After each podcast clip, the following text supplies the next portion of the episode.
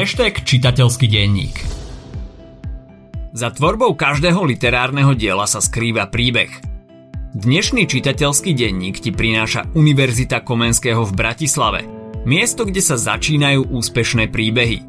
Od lekárstva cez manažment až po teoretickú fyziku. Univerzita Komenského v Bratislave má v ponuke takmer deväťsto študijných programov, mnohé z nich na žiadnej inej univerzite na Slovensku nenájdete. Medzinárodné rebríčky ju radia k dve percentá najkvalitnejších škôl na svete. Vyberte si ešte dnes váš budúci študijný program na Univerzite Komenského.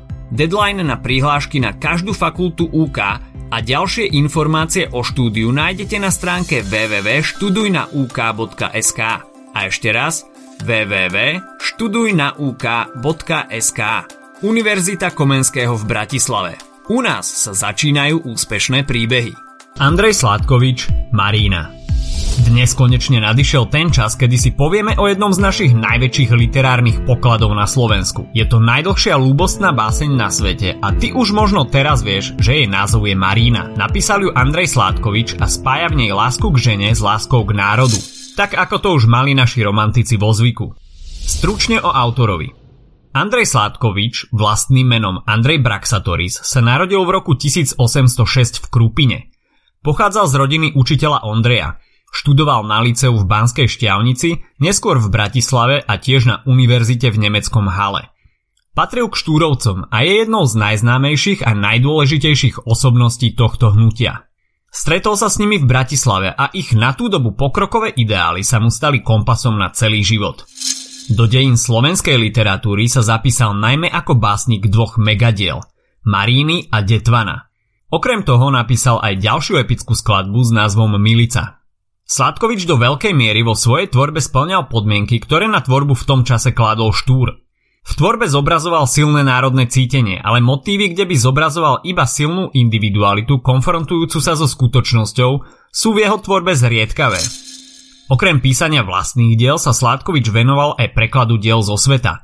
Preložil tak napríklad diela Voltera, Puškina alebo Goetheho, čiže prekladal z francúzštiny, ruštiny aj nemčiny.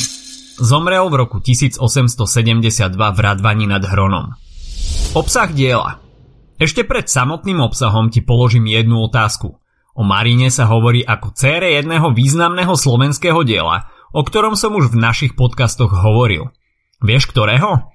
Dám ti sekundu na zamyslenie. Ako pomôcku ber práve slovo céra.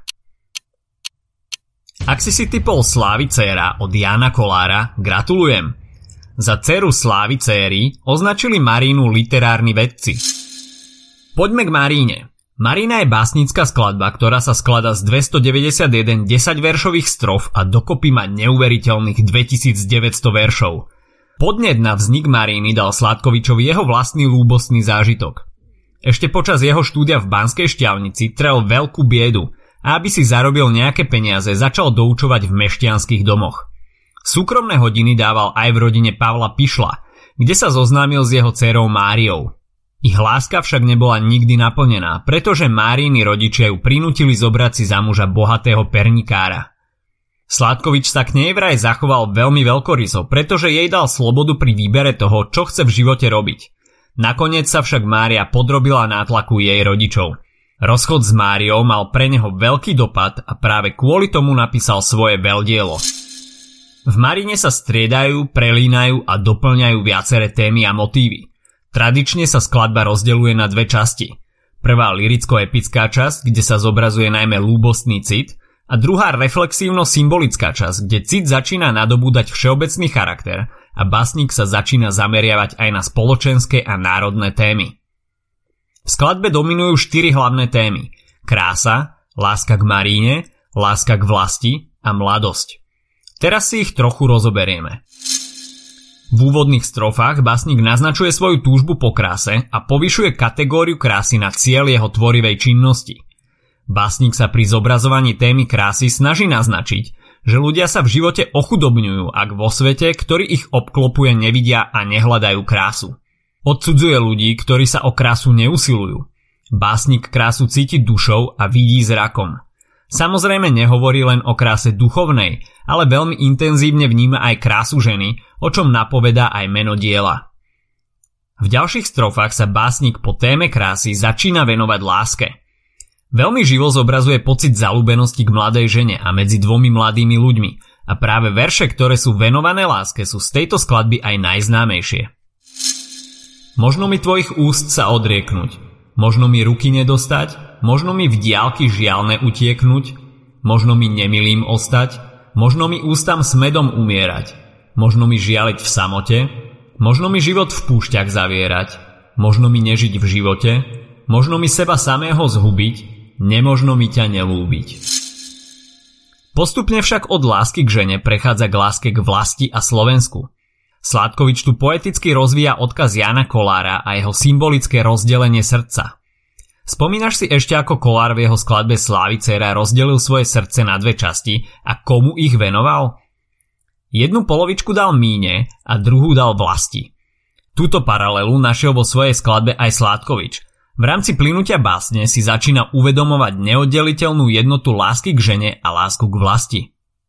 V rámci témy lásky tu Sládkovič vyjadril aj kritický postoj ku spoločnosti tej doby, v ktorej často spoločnosť nútila ženy, aby sa vydali proti svojej vôli za mužov kvôli ich majetku a spoločenskému postaveniu. Tretia téma Slovenska a vlasti sa v skladbe prejavuje najmä cez opis prostredia. Prostredie Slovenska je tu prítomné od Tatier po Ostrihom, vrúcny vzťah má k Hronu a Sitnu. Časti venované Slovensku postupne prerastajú do všeobecného slovanského vnímania a básnik na to využil alegóriu. V básni je napríklad prostredie Devína, spomína na Velehrad a využíva aj mená slovanských bohov, ako kňažnú Dobroslavu, kráľovnú vilu Drahomíru a krásu Mariny prirovnáva ku kráse slovanskej bohyne Lady. Básnik tu prepája pozemský život a rodný kraj s nadpozemským životom po boku Maríny. Básnik vyjadrí svoju príslušnosť k ľudu a vysloví nádej, že sa snáď raz dočká šťastnej slovenskej budúcnosti. Ako poslednú dôležitú tému otvoril Sládkovič v skladbe Mladosť. V časoch básnikovej tvorby mala mládež jedinečnú historickú možnosť dosiahnuť to, o čo sa generácie pred ňou len usilovali. Sládkovič preto chápe mladosť predovšetkým ako príležitosť. Sila mladosti spočíva v tom, že mladí ľudia sa nezmieria so stavom spoločnosti a sveta, ale naopak, že sa ho pokúsia pretvoriť. Marina tak môže pochádzať z roku tisíc osemsto štyridsaťšesť, ale minimálne táto časť sa týka aj dneška. Čo tým chcel básnik povedať? Pri Marine netreba príliš polemizovať o tom, čo ňou chcel autor naznačiť. Je to celkom jasné. Sládkovič v Marine opisuje svoj vlastný osobný príbeh a ten mu dal základ na opis príbehu lásky vo všeobecnosti. Mozaikovito naznačuje základné hodnoty, ktoré sú v živote človeka dôležité. Marina nie je len spev o láske, ale aj o kráse, o význame poézie a vzdelania, o národe, pocitu hrdosti na to, odkiaľ človek pochádza a o mladosti. Je to zároveň ten typ textu, kde si každý čitateľ vie nájsť aj motívy a témy, ktoré rezonujú v jeho vlastnom živote. Čím sa blisnúť? V súvislosti s vydaním samotného textu Mariny môžeš spomenúť aj to, že za čias Štúrovcov nebola láska motívom, o ktorom by sa malo písať, preto mal Sládkovič s jej vydaním problémy. Niektorí ľudia dokonca protestovali proti jej vydaniu. Marinu neprijali na vydanie dokonca ani v Tatríne. Nakoniec vyšla nákladom Jána Kadavého v roku tisíc osemsto štyridsaťšesť a vyvolala veľký ohlas a rýchlo sa rozpredala. A keďže Marina je vo svojej podstate číra poézia, je fajn poznať zopár básnických prostriedkov a zaujímavých slov z lexiky, ktoré sa v Marine vyskytujú. Napríklad veľmi známy verš Nemožno mi ťa nelúbiť, ktorý som už čítal, je básnický prostriedok, ktorý sa nazýva Litotes. Litotes je figúra založená na dvojitom zápore. Sládkovič tu taktiež použil veľa zaujímavých slovných novotvarov, originálne sú najmä novotvary zložených slov. Ľúbohlasí, nebosladko, kvetolúka. Toľko na dnes o Marine a Sládkovičovi. Ak si nájdeš trochu času, tak si túto skladbu rozhodne prečítaj. Ak sa ti podcast páčil, nezabudni nám dať follow na Spotify, päť hviezdičiek na Apple Podcasts alebo palec hore na YouTube. Prípadne o nás povedz spolužiakom a kamošom. Okrem čitateľského denníka nájdeš na podcastových platformách aj náš podcast SchoolTech, kde máme spracované maturitné okruhy z literatúry a angličtiny, ale aj učivo občianskej náuky. A nezabudni sledovať web hashtag bodka es ká. Počujeme sa pri ďalšej kapitole z nášho čitateľského denníka.